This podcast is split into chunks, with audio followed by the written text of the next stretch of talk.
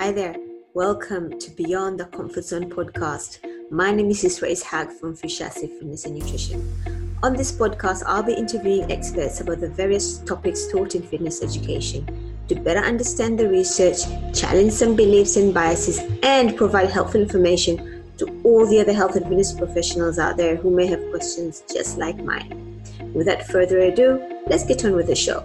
Now, please remember that this podcast is for entertainment purposes only. See you soon.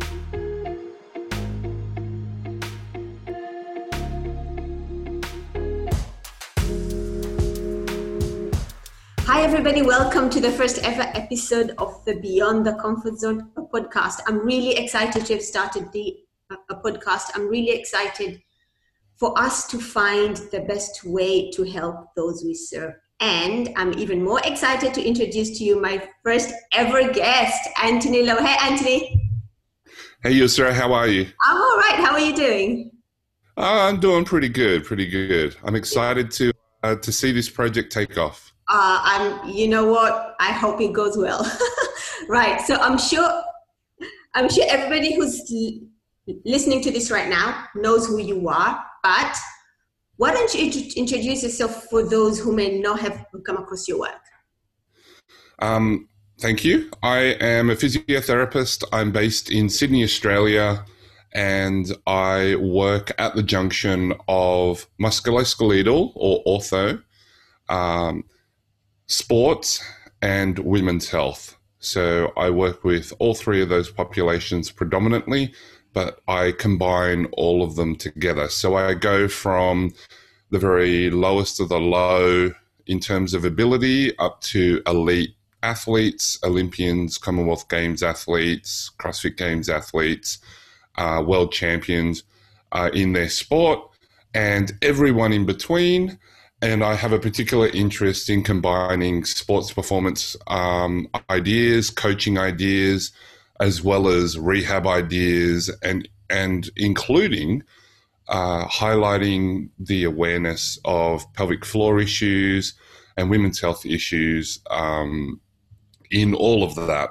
So uh, it's just my little niche. That is amazing. That is a, a wealth of knowledge right there. Now, when you started this this journey, I'm not sure how long ago was that. Is is that what you intended to do to get into pelvic health, or did just that happen along the way? I, I think, like with most people, they they end up where they love being, and so I've always grown up around sport. Um, and so I've trained and I've coached sport even before I went to university. I was coaching a bit of tennis and um, and I just naturally was coaching different sports uh, no matter what. I also uh, participated in lots and lots of sports, and I um, obviously, as a new physio, you try to get as much experience as possible. So all of that kind of melded together. But in my first year uh, working as a physio, I had to take care of the antenatal and postnatal ward um, in two different hospitals. And that just really opened my eyes to the world of women's health. I, obviously, being 21, 22, I had no idea what was going on. And, um, you know, it was relatively easy to learn. Um, there was a lot to learn, of course. And I just ended up teaching the antenatal exercise classes, and there's a few different things, the preparation for birth type classes. And so um, I thought, okay, I really enjoy this. And, and I found that I was able to help people um, where other people were struggling to help. And I just remember getting called down to the antenatal clinic one day, and, and the midwife was like, I got somebody on the bed. I can't get her off the bed. She's in a lot of pain. I need you to come down and have a look. And I'm thinking, oh my God, what am I going to do? And so I go down there and I asked her to try to get up. She tried to get up and she screamed in pain and was like, oh, okay. And uh, I didn't know what to do. Like, I honestly didn't know what to do, but I knew enough not to do anything to hurt the baby, yeah. enough not to do anything to hurt the person, uh, the, the lady lying on the table. So I just did some very, very gentle, we call them grade one to two PIVMs, which means that we just rocked her very gently. And I just spoke to her and talked to her about what was going on. And it wasn't even super deep. It would not look like anything I do today. Yeah. I just wanted to distract her for a little while while I just went, oh crap, what's going on here? I don't know what to do. Yeah. And um, after about a minute or two, because that's what I was taught to do, I just asked her to try again. And she popped up with no pain. She said, Oh, thank you. And she ran out the door because she was late to pick her kids up from childcare. And even back then, over 20 years ago, they would charge you if you were late. And so she was running out the door. And then um, the midwife, she was like pushing me out the door because it was like, all right, that's it. I got to go. Like, I'm running late. I've got more people to see.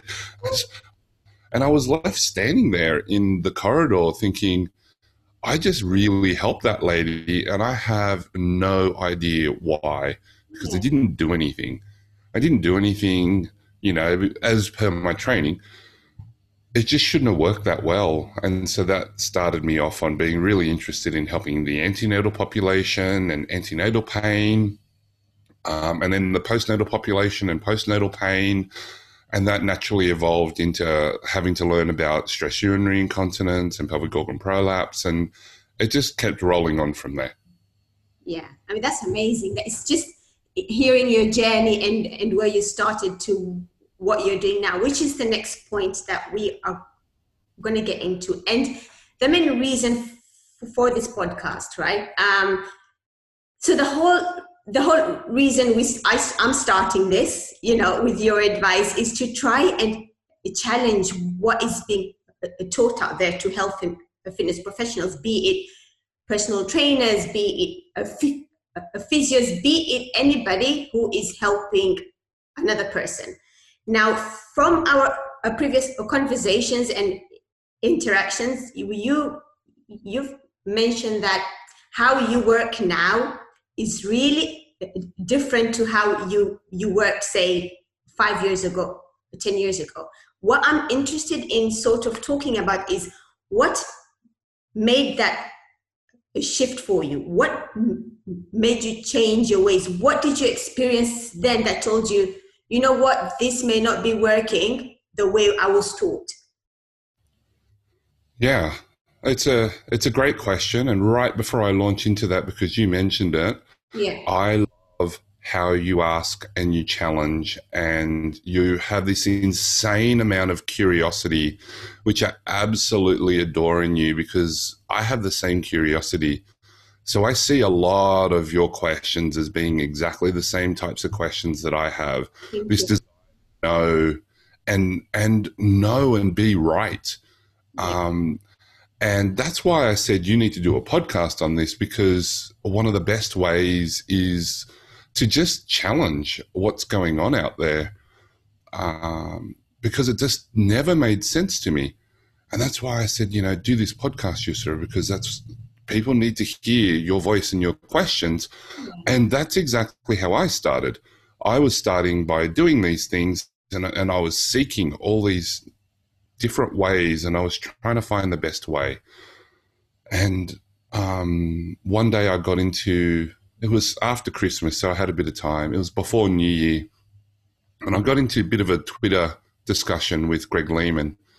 And um, you know, it it it was funny because we went back and forth because I I'd helped somebody who had pain for like to the point that she was going to go get knee surgery for her knee pain. So we're talking uh, at least a few months.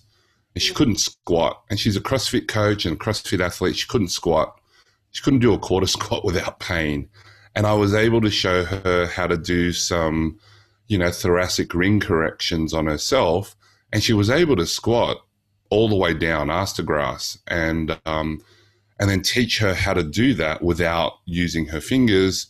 And she was able, and I, I caught up with her two weeks later, and she was able to do that. And we got into a discussion about the video that I shared because I shared it on social media. Yeah.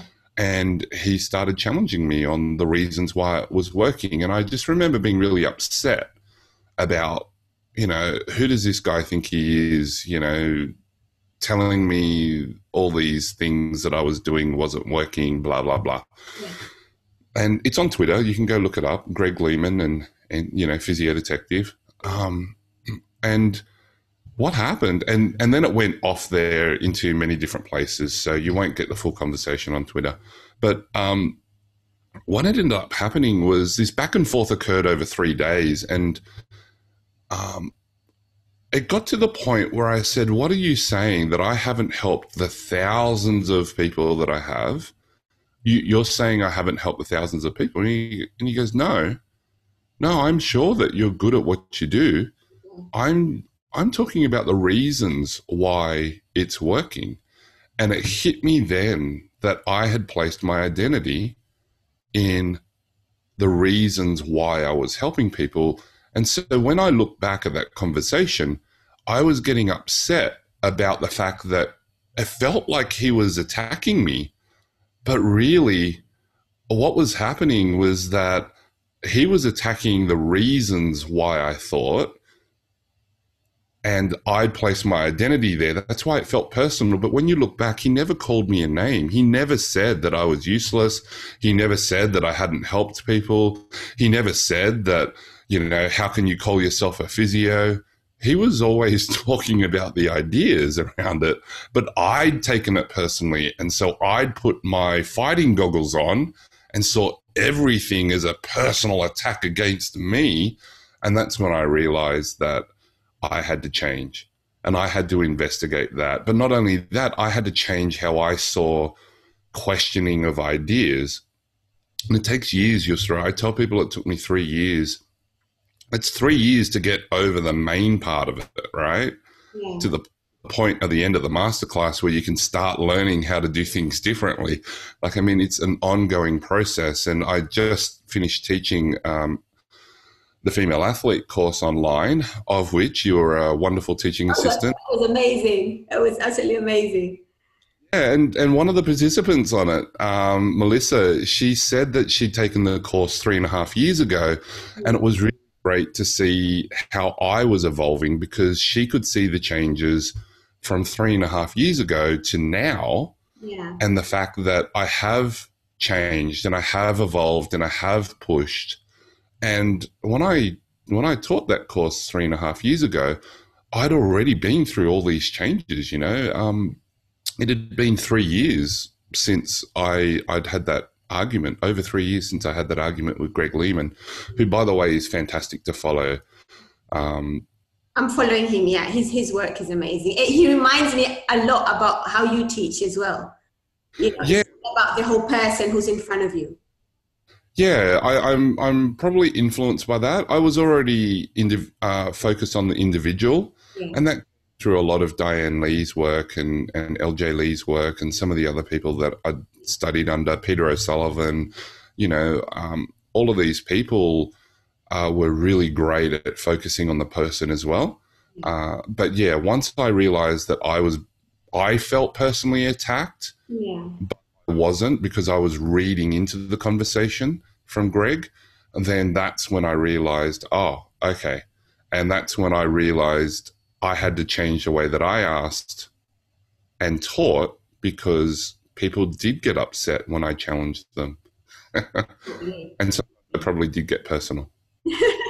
so it's, it, I, I suppose it, it, it, it can be hard to try and dissociate what we do and the people that we are as individuals, right? So I'm still learning that from the master class and just sort of, you know, when someone is asking me something, I always try to take a step back and think, right, do, do I want to respond or do I want to react? So I try not to react and just think about what I'm going to say next and stuff like that. So it's all super interesting. All right. So I am one of those people, as I'm sure you already know, Anthony, who jumps from one course onto another because I enjoy. I enjoy all the knowledge, right? Which is, which is awesome.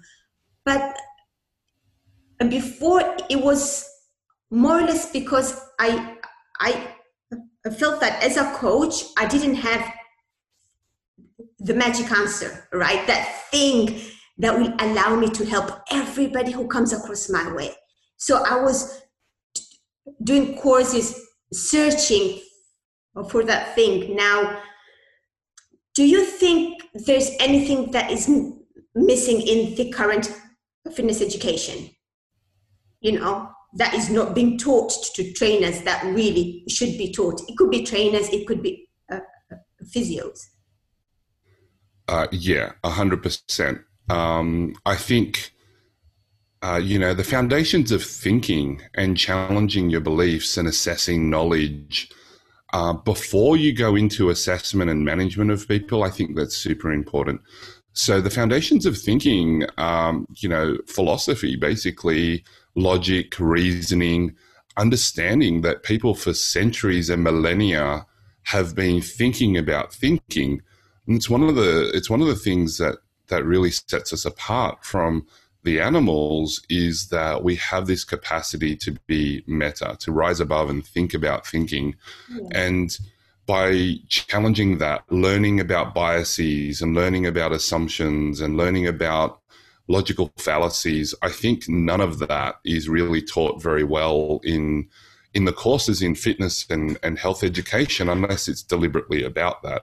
Mm. So um, I, I, really do think that learning, thinking about your thinking is important. Um, and then being able to assess the research. It's very easy to go to Google, find a paper that suits your biases, and then post that as your evidence. But, you know, maybe six people were in the study and like I mean that's low quality evidence. Unless there's six people only in the world with this particular condition, a rare form of brain cancer. Um, I saw a Mark Rober video about this. You know, this kid had, had, was a sixth person in the world who had this rare brain tumor. Okay, fine. That's going to be a case series, and if that's all the people in the world that's got it, that's a lot of evidence, right? Like as much as you can get. That's as much as it. Yeah. So unless it's that, yeah, like evaluate your sources, look at the methodology, look at the statistics. And to do that, you have to have at least a university degree because they, they just don't teach it elsewhere. It's a university level type of learning. Um, and let's face it, you don't need to have a university degree to be an excellent personal trainer. You don't need to have a sports science degree but you can go learn about research methods and statistics and you can do these things. You may not like it. I hate it. I personally hate it. Um, it's hard. It's, it is hard. I hate it.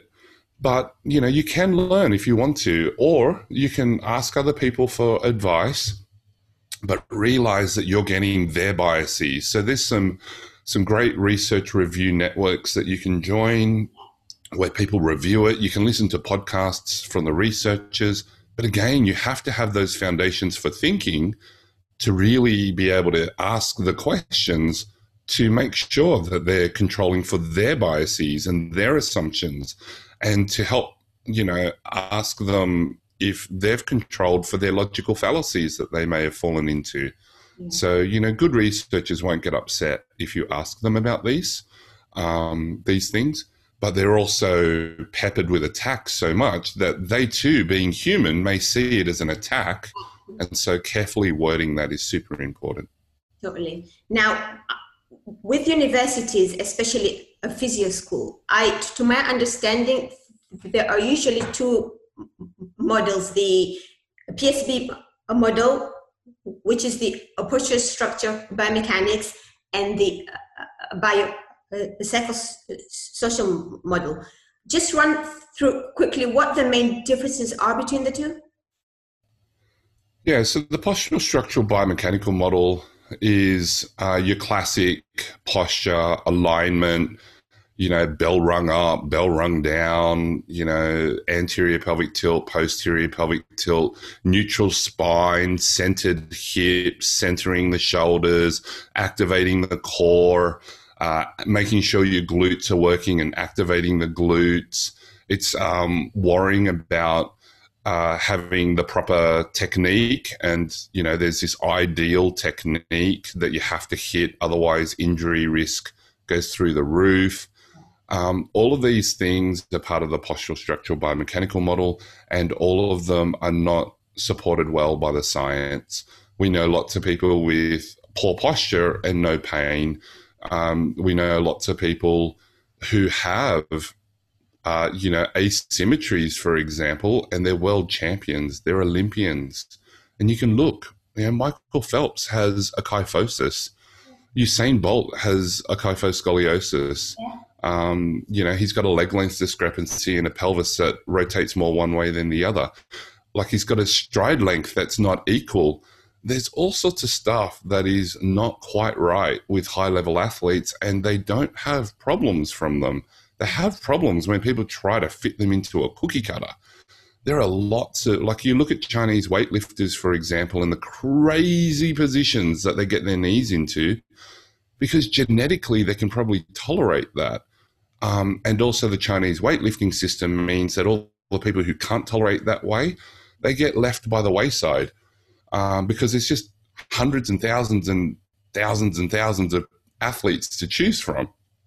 Whereas, um, you know, you take somebody who has a genetically different structural build, something that they were born with is what I mean by genetically different.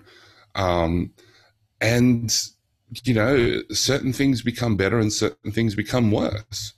Um, so you know trying to cookie cutter everybody you know toes forward on the squat. That if we can get kids if we can get kids to go toes forward in the squat because they play a sport that requires you to go forwards all the time the the opposition is always in front of you i think that we can affect the way that their bones grow and they will adapt to that position because they have growth plates. But trying to take that and apply that to an adult, that's a lot different. Like adults tend not to have growth plates anymore. So we tend to then put it through the joints and, and they can irritate the joints, even to the point of damage. Um, and and so being able to let go of some of these ideals for other principles, considering the whole person. That's the biopsychosocial model. It's considering all of those things posture, alignment, um, the coordination of their muscles. All of those things are important, but they're not the be all and end all. And that's what the biopsychosocial model seems, or not seems to, it wants to describe so that you can take into account their mental state as well as what's going on in their social life and who their friends are and how they're affecting things. Because anyone who's um, trained clients before, or high level athletes, or even low level athletes, will know that when you get fatigue, or when you get somebody who is fatigued, stressed at work, you know, somebody's sick in the family, or they haven't had good sleep, or they went, uh, I don't know, they, you know, they've just been on holidays and they've been partying you know, for a week. Like all of these things are are not just a physical change that's occurring in their life. You know, it, it could be that um, someone receives a phone call that their child has broken their arm, and and that will affect their behavior while they're trying to perform. So all of that matters, and um, and I think it's silly if we don't recognize that. So if you only focus on posture, alignment, uh, the structures, the coordination, I think you're leaving a lot on the table. And to be honest, uh, fitness professionals are really, really good at helping people with their stress and what's going on in their life. And lots of people see trainers not just for the training, for all the other things that they love about having a personal trainer, which actually isn't about their knowledge and skill.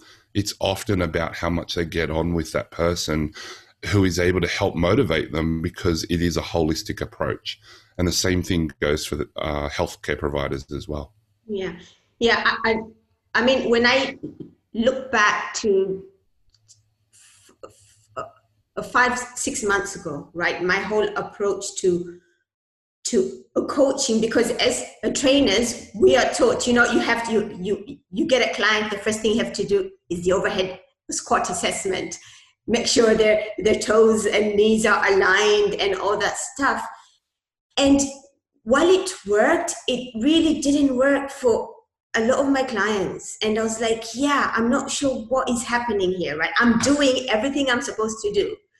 Now the one a thing that i've noticed is the whole idea of pelvic tilting, how uh, anterior pelvic tilting is bad for you. It means you have a weak core, right? Let's let's try and break that belief down a little bit. Uh, okay, so APT, anterior pelvic tilt. So the first question I always want to ask when people ask me about anterior pelvic tilt yeah. is define anterior pelvic tilt. At what point do you enter anterior pelvic tilt?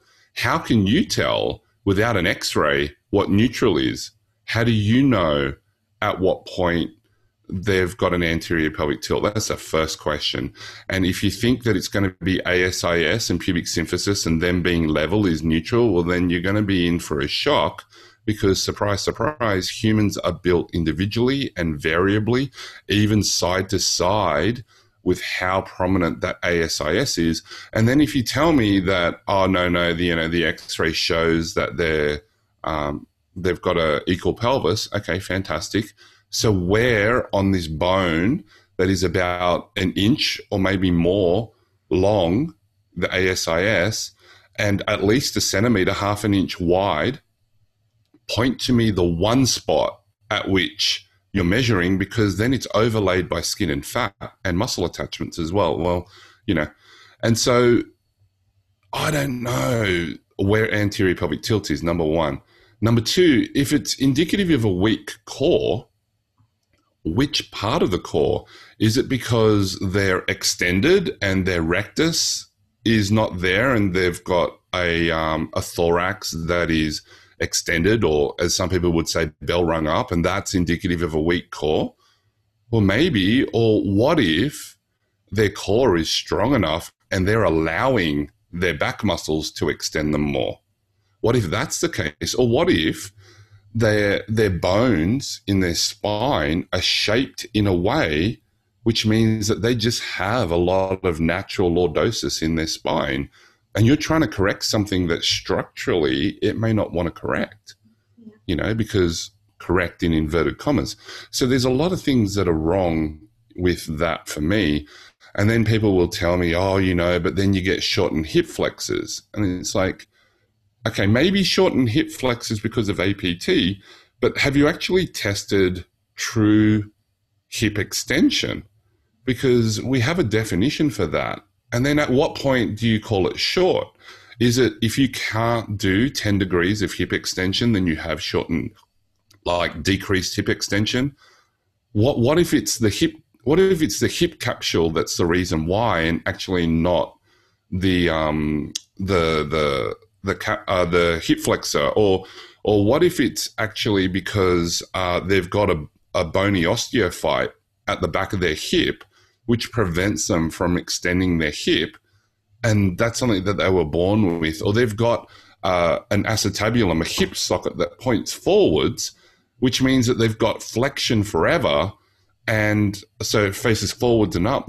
They've got flexion forever and hardly any hip extension. And, and you may be trying to to force this hip extension issue. But not only that, that's all structural stuff.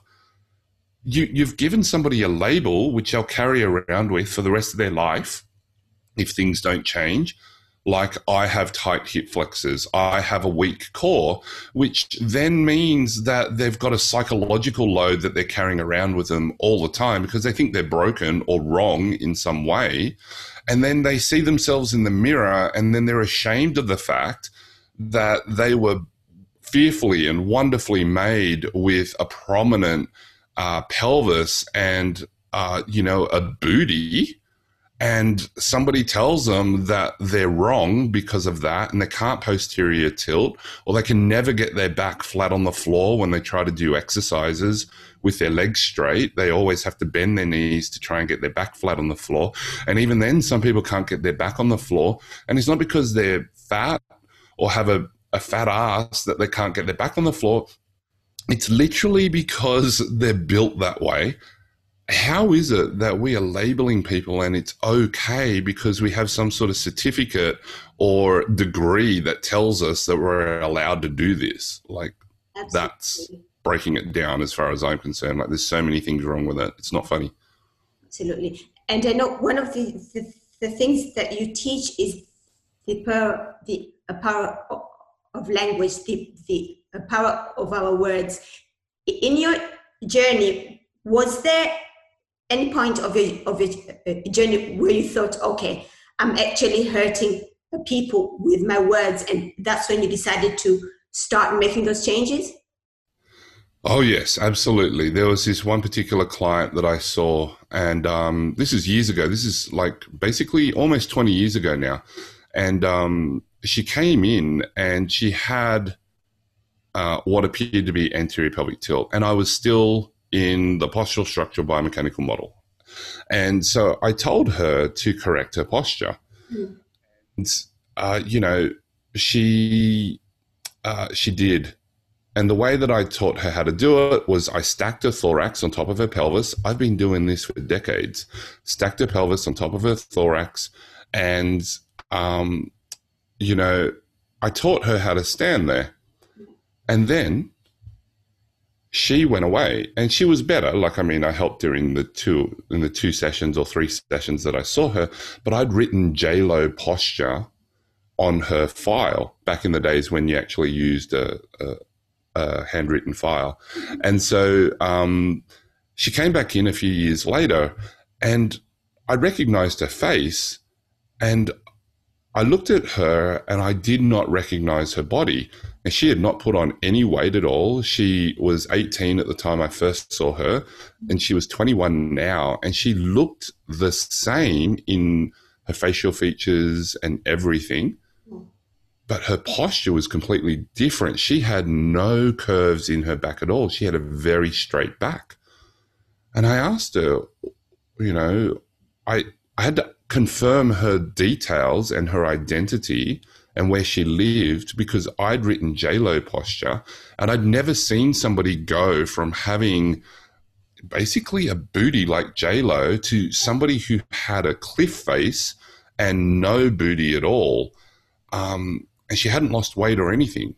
Um, and I said to her, like, I've written, and I showed her, I said, I've written JLo posture because we had a laugh about it. And yeah. she said, yeah, yeah, you know, everyone tells me that I've got JLo, you know, and, um, and, and yeah, she had a look and I showed her the file and she said, yeah. So what I've been doing since I last saw you is that when you corrected my posture, it felt like I had tension in the front. And so I know that I get into the right posture when I feel that tension.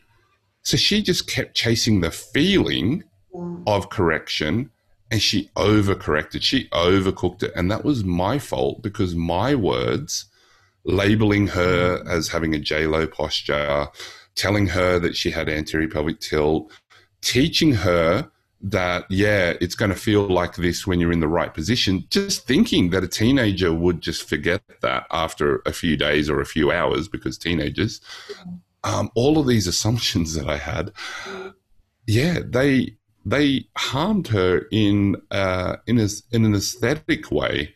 Yeah. and carried this with her for three years. So then i had to go through the process of basically apologizing and correcting my problems and my mistakes that I'd put on top of her. Um, so, yeah, you know, that was a really clear moment. And th- there are countless moments that still happen now where I say something that I think, oh, wow, that did not go the way that I was trying to go for yeah. and unintentionally hurt people uh, with my words. So, it's a daily struggle. It's a journey for all of us, right? And, and I, I think for people who work in the health and fitness industry as long as we we try to make those changes as long as we try to do to serve the people we serve in the best possible way then we're doing okay. Uh, anthony i could talk to you all day. Right? I, I have to have you back here again. But one thing i just wanted to to to to, to talk about. Now do you think there's a common a thread that we can uh, take between the the PSB model and the uh, uh biosocial uh, uh, uh psychosocial, and so that they can meet in the middle and we can bridge the gap and hopefully help people like me, you know, who are trying to help others actually do a better job at helping them. Yeah, yeah, I think there is. Um, I think the first thing to do if you do want to consider moving out of that postural bi- structural biomechanical model that you were taught in all the fitness education things, I think one of the easiest things to do is just to ask the question why. Why do I believe these things? Why do um, why do other people teach it? And what are some of the things? Try to find evidence that proves that that is wrong. So, so it's very easy to find the things that agree with what we believe. Try to find the things that disagree and then evaluate those sources and challenge that. And if that's too much for you right now, which I, I'm okay with, like honestly, I just meet people where they're at. Yeah. If you're just on the journey of looking towards being a better fitness professional, being a better uh, healthcare provider, just walking that journey with other people who are in different parts of the journey in different places. Like in the nutrition space, for example, you would be further down the track than I. Yeah. Um, and so I would turn to you for help on some of the nutrition stuff. And then on some of these other things, I might be further down the track in my journey than you. And my job is to help bring you up and support you. Yeah. So matter where you are on the journey, so long as we all face the same direction, we can all help each other. So mm. find like minded people, find the people who are challenging the things that are taught out there, but not replacing it with a certain other way. Oh, no, that's mm. garbage. You've got to do it this way. Hopefully, in my language, you've heard me today in this podcast say that, you know, it's there is no one right way like we know from science, because science is very good at telling us what doesn't work, it's very hard to actually prove something works um, through science. And so, and when I say prove, I mean cause.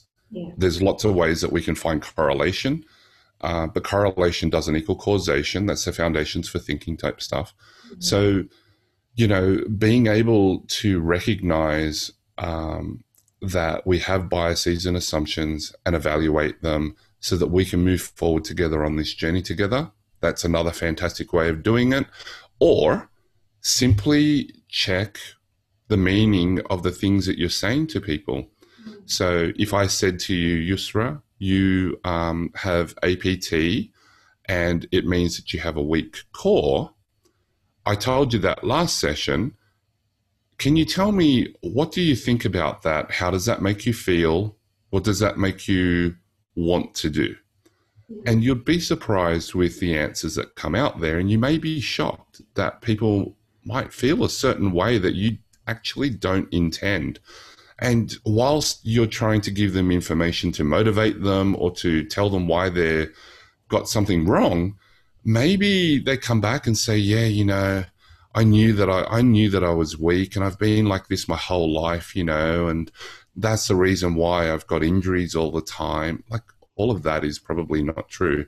Um, and having somebody who's broken yeah. or feeling broken in front of you, yet they walked in the door um, and they were able to do all sorts of things before they got to your appointment.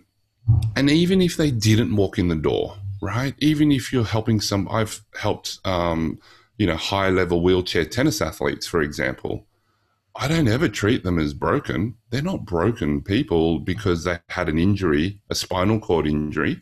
Yeah. Like, I mean, if you treat somebody in a wheelchair like they're broken, or you treat somebody with a disability like they're broken, they're gonna be upset with you eventually, right? Absolutely. Like, recognize the limitations that they have but also, hey, let's maximize what you can do because, you know, this is not the end. Um, and so part of my work was with spinal cord injured people. Um, you know, it's really important to recognize that meeting people where they're at and empowering them, no matter what, is our first duty. Um, not to break them down further unintentionally with well meaning words. And there's that proverb which says, you know the the um, the uh, the path to hell, the road to hell, is paved with good intentions. Mm-hmm. Right? Uh, we we we usually are trying to help people, and I want people to know that I start with a basic assumption that you have helped hundreds and thousands of people already and that you are trying to do the very best you can, which is why you take all these education courses. And I just want, I want people, if there is to be a way, yeah. I want that way to be, I'm comfortable with uncertainty. I, there is no one proven way to work in health and fitness uh, because we can all find examples of things that break that rule. Those Absolutely. Rules. And, and I think the the challenging part, at least as I go, I carry on on this journey, is is being okay to not have the answers. You know, to say, you know what, I don't know, but we can try this and that. So, as Teresa said, embracing that as uncertainty and it, it, intellectual honesty, right? What would Teresa say? so, once, yeah once we uh, embrace that and recognize, you know, we may not have all the answers, it's okay.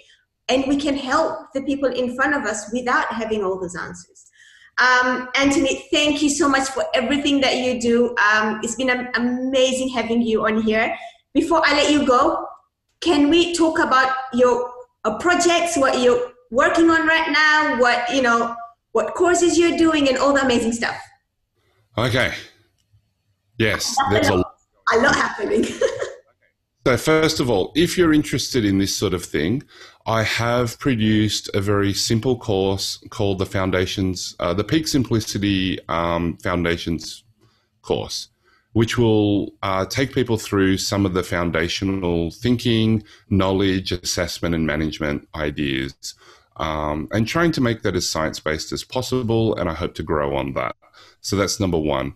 Number two is um, I have all sorts of things. If you're interested in learning about how to help uh, female athletes return uh, to female clients return to moderate to high intensity, whether you're a fitness provider, fitness professional, or a health professional, healthcare provider, um, I have um, the female athlete membership, which will go through real case studies um, that were recorded live and in person.